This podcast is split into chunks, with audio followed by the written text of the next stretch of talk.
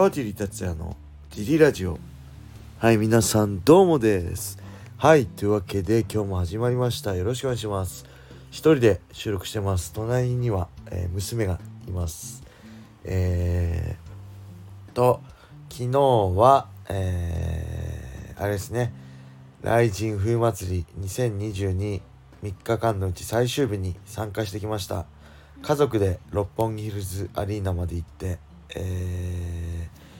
パトリッキー・フレイレと対談してきました。15分ぐらいでしたけどね、お宮の松さんを、あの、MC に。はい。そして、えー、まあ、あの昨日も言ったんですけど、パトリッキーにお土産として、ドラゴンボールのフィギュアと、日本のお菓子をプレゼントしてきました。結構ね、大きい、箱が大きいんで、あのブラジルまで持って帰るの大変かなと思ったんですけど、まあ、それだったらねあの捨ててってもらってもいいんでなんか本当ドラゴンボール好きだったら、ね、喜んでもらえると思って、まあ、ちょっと本人もあのすごい喜んでくれたんでまあ良かったかなと思います。そしてねあのパンフレットにも僕とパトリッキが戦った2019年の雷神いつだっけ19か20かのパンフレットにもサインもらって、えー、記念写真も撮ってねでもう一つの対談が桜庭さん対ホイス・グレイシーってあれいつでしたっけ？2000年のプライドグランプリねの90分の死闘ですよ。東京ドームでしたっけ？はい。あのー、それの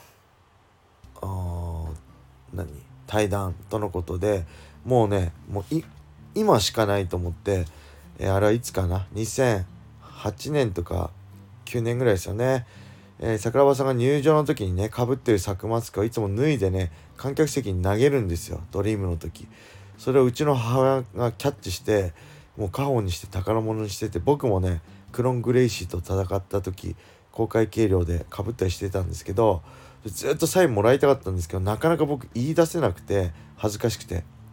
で奥さんがねあのもう今しかないって持ってきてくれてあのなんとかサクマスクにサインもらってあとは、えー、もうほんとホイスと桜庭さんに挟まれてスリーショットでそのサイあの写真と色紙にこう2人のね1枚の色紙に2人のホイスと桜庭さんの2人のサインをもらうっていうねもうこれめちゃくちゃレアなのをねできてもう本当一格闘技ファンに戻りましたね。20代の頃のあの一ファンとしてねプライドを見てた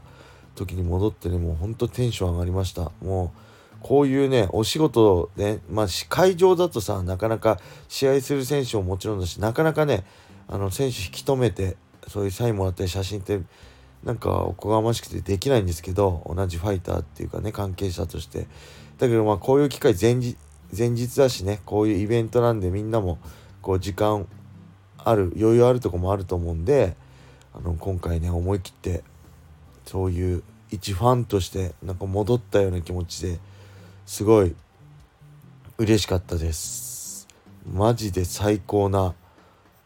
あの、年末になりました。めちゃくちゃテンション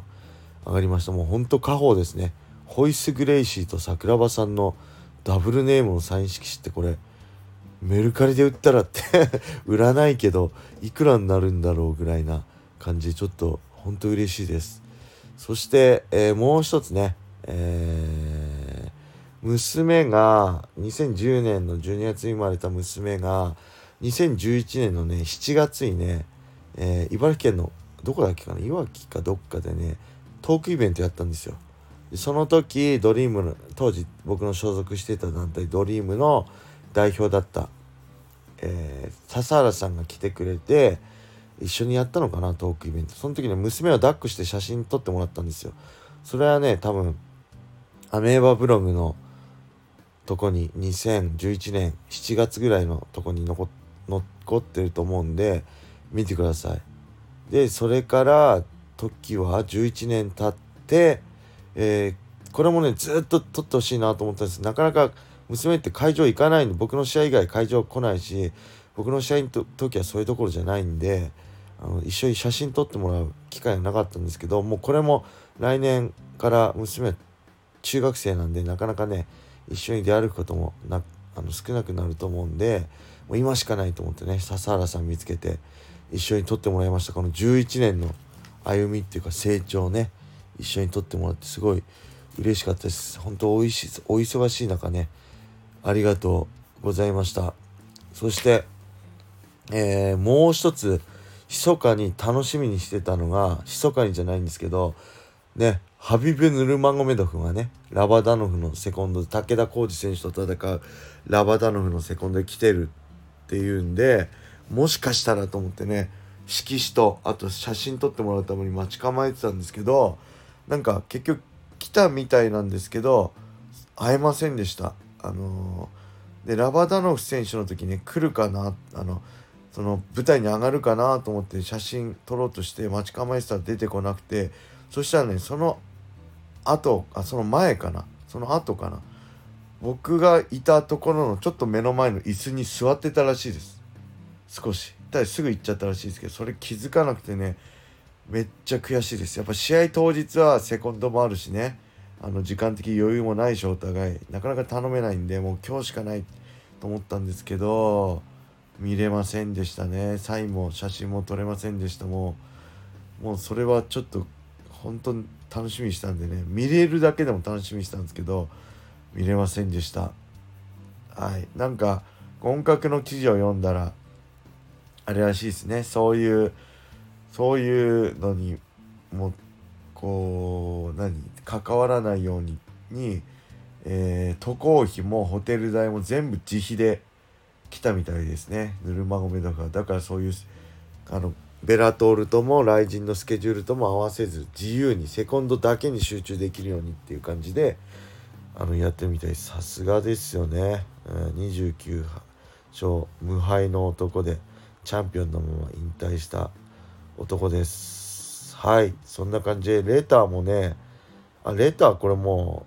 う行きましょうか。梶さんお疲れ様です。迷わず行けよ行けばわかるさ DJ サマーです今年の大晦日はゆっくりと年を越せる格闘家が多いですね。来人はベラトール対抗戦なので、例年出ている選手も出れず、悔しい思いをしているのではないでしょうか。選ばれし者のみ出れるのが来人であってほしいですね。まあそう簡単にベラトールと対抗戦ができないので、年明けからまた元に戻りそうですが、シュートディープパンクラスで着実に実績を積んでいくのもありですよね。来年も会場で観戦をしたいと思います。迷わず行けば行けばわかるさの精神でいきたいと思います。はい、ありがとうございます。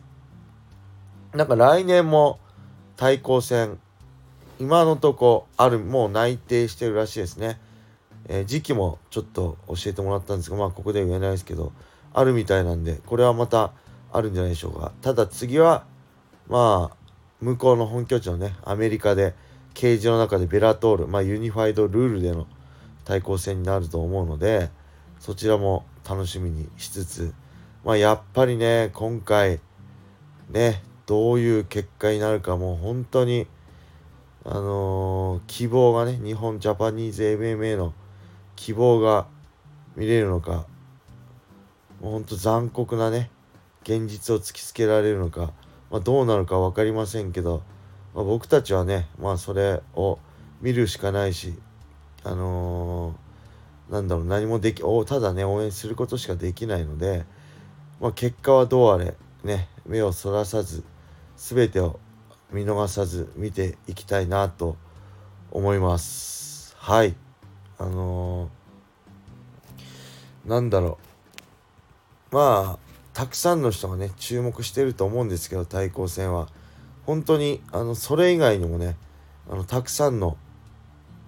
いいカードがあるしまあ、見逃せない今後のねジャパニーズ MMA をねこう盛り上げるために必要な選手がたくさん出てるのでそれを見てほしいのとあともう一つあれですね今えー、っとねなんだろう雷神の YouTube チャンネルでえー、オープニング？第1試合第2試合とだからユーヒ選手と、えー、の試合とえー、あとベイノア選手と宇佐美パトリック選手の試合と、えー、対抗戦のオープニングと開会式が無料で見れるみたいです。で僕これ第1試合第2試合、えー、第3試合と僕解説を担当してるのであのー、ぜひあの YouTube で無料で見れるのでね見ていきた見ていただけたら嬉しいです。そしてそこからおっと思った人は是非ペーパービュー買って全試合見ていただけると嬉しいですね。あのー、イベント割と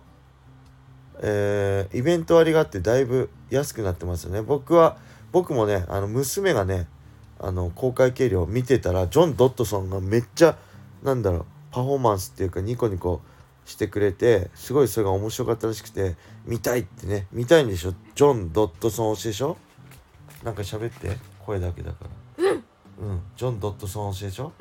だからねペーパービューを買ったんであのそしたらね4600円ぐらいだったかな、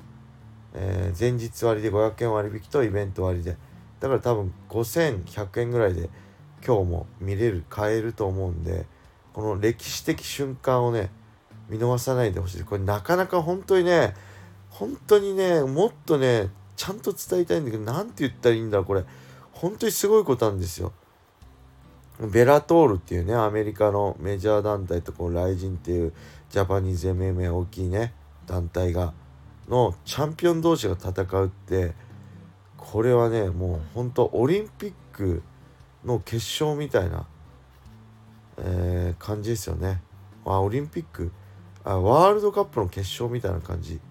もう例えがね出てこないんですよ。僕他のスポーツよく分かんないんで、うん、だからねこれ本当にもうもう二度とないかもしれないです。まあ対抗戦あると思いますけどうやってガチでチャンピオン同士がね戦うことってもう二度とないかもしれないし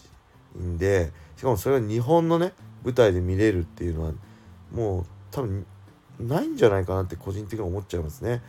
なんで、ね、ぜひ見てほしいです。少しでも格闘技が好きな方は、ま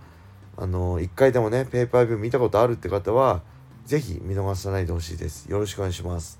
はい。それでは今日はこれで終わりにしたいと思います。皆様良い一日を。またね